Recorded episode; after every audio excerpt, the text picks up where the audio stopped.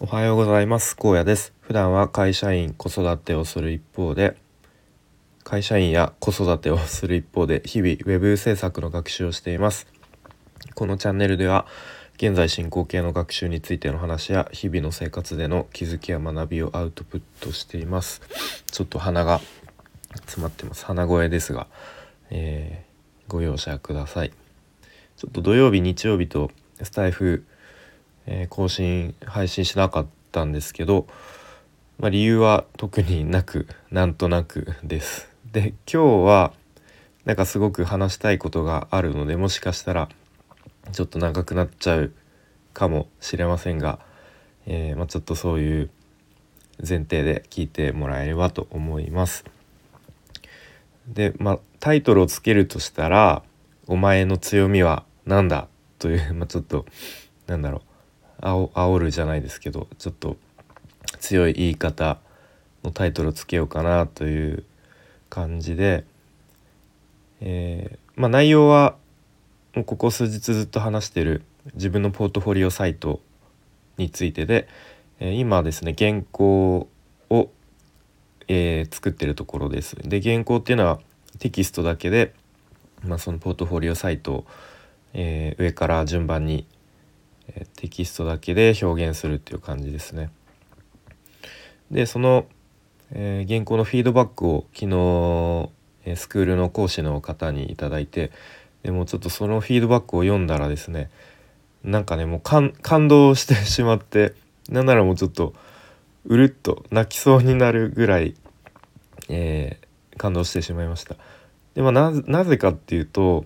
その僕のですね全然気づいてなかった強み、まあ、今までのこう社会人での経験とか、えー、まあ、知識とかスキルそういうものをその講師の方がねすごく深掘って掘り下げてでこういうところが、まあ、高野さんの強みなんじゃないですか？っていうふうに、うん、いろいろこう深掘ってくれてでもそれがすごく、えー、的を得てるというか、うん、確かになっていうことばっかりで逆なんかなんでそこまでわ分かるんですかっていう感じだったんですけどで、まあ、簡単にじゃあえっ、ー、とまあ荒野さんの強みこんなところにあると、えー、個人的には思いますよって言ってくれたものとしては、まあ、食品メーカーの経験が豊富では僕入入社してから、えっと、ちょうど10年かな、まあ、ずっと同じ会社にいるっていうことで、えー、まあ、食品メーカーとしての経験が、まあ、それだけ一応年数で言ったら10年あると。まあ、これっていうのが、まあ、他の業種の人にはない知識を、まあ、いっぱい持ってますよねっていうことですね。まあ、あとはその中でベーカリーの店長7年まあ、あえてパン屋ではなくベーカリーと呼ばせてください。別に大した理由はないですけど。ベーカリーの店長を7年経験したと。でこれもやっぱり、えー、そういう経験がない人とかまたあとこれからこうちょっとそういう実店舗を出したいっていう人にとっては、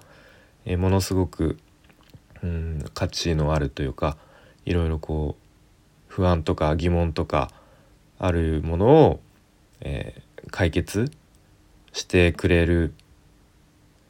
ような気がしますよっていうことを言ってくれましたね。であとその中でアルバイトの採用とか、まあ、教育もしてたので、まあ、そういうとこで言うと、まあ、すでにこう実店舗やられてる方とかにとっては、まあ、なかなか人が集まらないとか、えー、なんか若いアルバイトがすぐ辞めちゃうみたいな、まあ、そういうこうちょっと悩みを持っている人にアドバイスできるんじゃないかっていうところですね。あとは、えーとまあ、今営業マンとしていわゆる営業マンとして、えー、なんだろう、まあ、お客さんに、えー、まあ、アドバイスというかそういう実際にベーカリーをやってるお客さんのところをまあ回っていろいろ売り上げを上げるための施策とかまあ、そういうアドバイスをしてる感じなんですけど、まあ、そういうふうにいろんな実店舗の状況とか情報を知ってるっていうのもすごく強みですよねっていう、まあ、もちろんそういう情報をなんかむやみに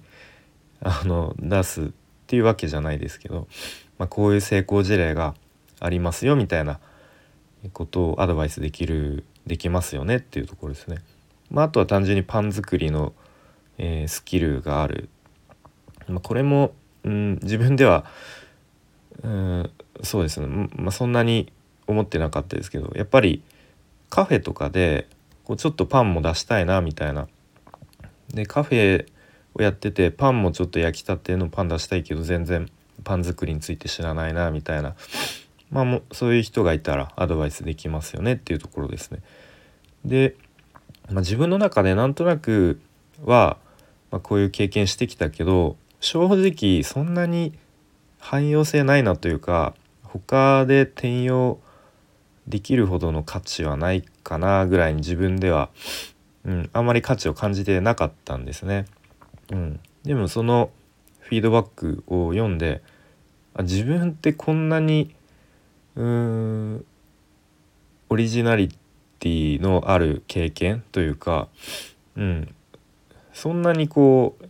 なんだろう。ひ卑下するじゃないけど、うん、全然低く見なくてもこうなんだろうアドバイスできるというか、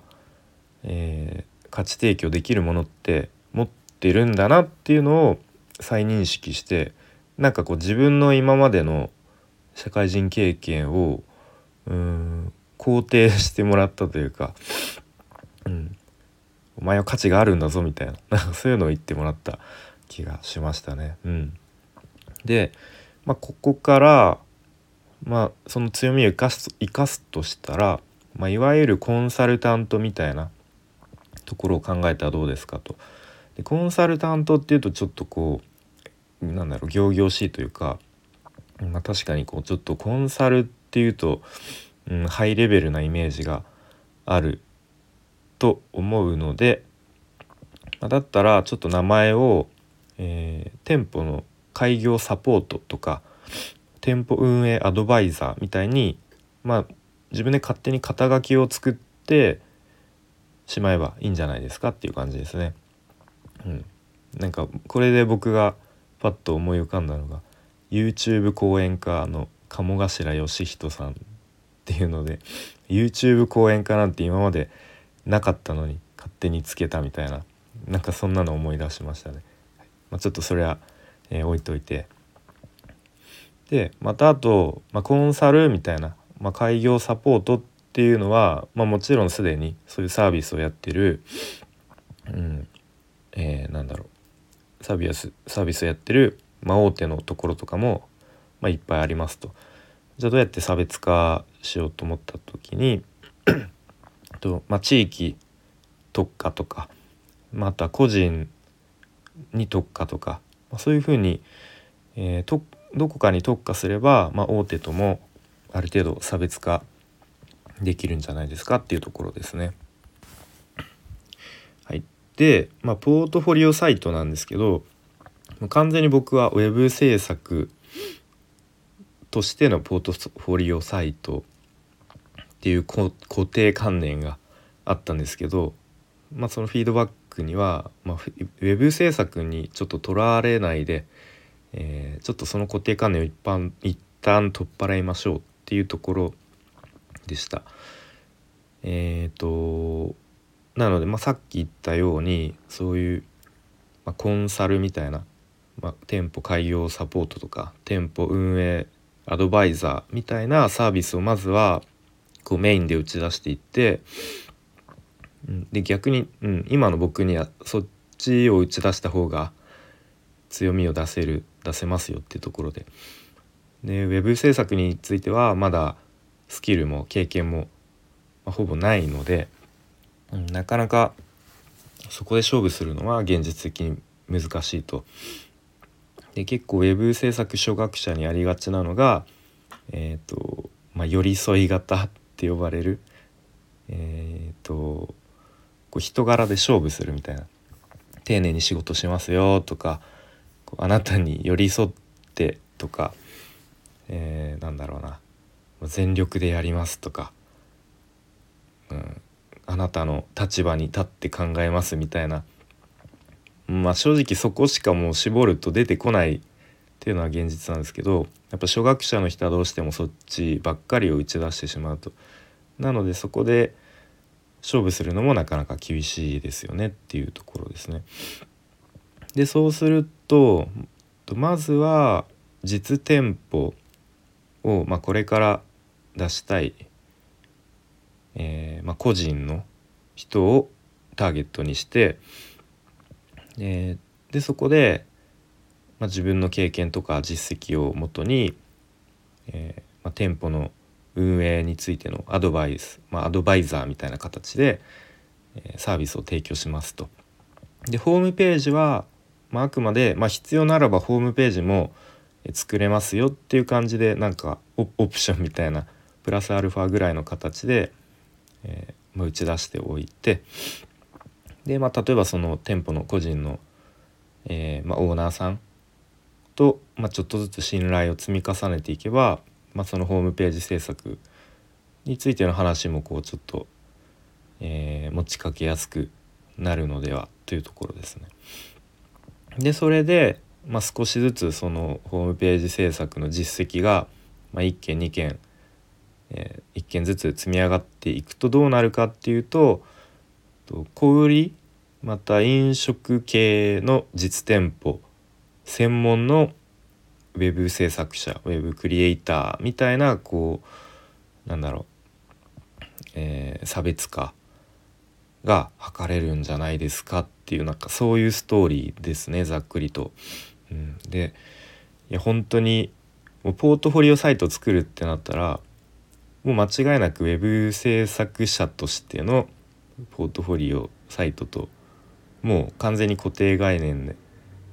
えー、先入観でもうそういうものだと思って作り始めちゃったので、まあ、まずもうそこからちょっと柔軟な考えを、えー、しなきゃいけなかったんだなって思いましたね。うん、でもうその講師の方がなんかここまで広い視点で考えてくれたことにすごく感動したのといやなんかこうなんだろうなうんふと、えー、引き出しの多さに改めて驚きましたね。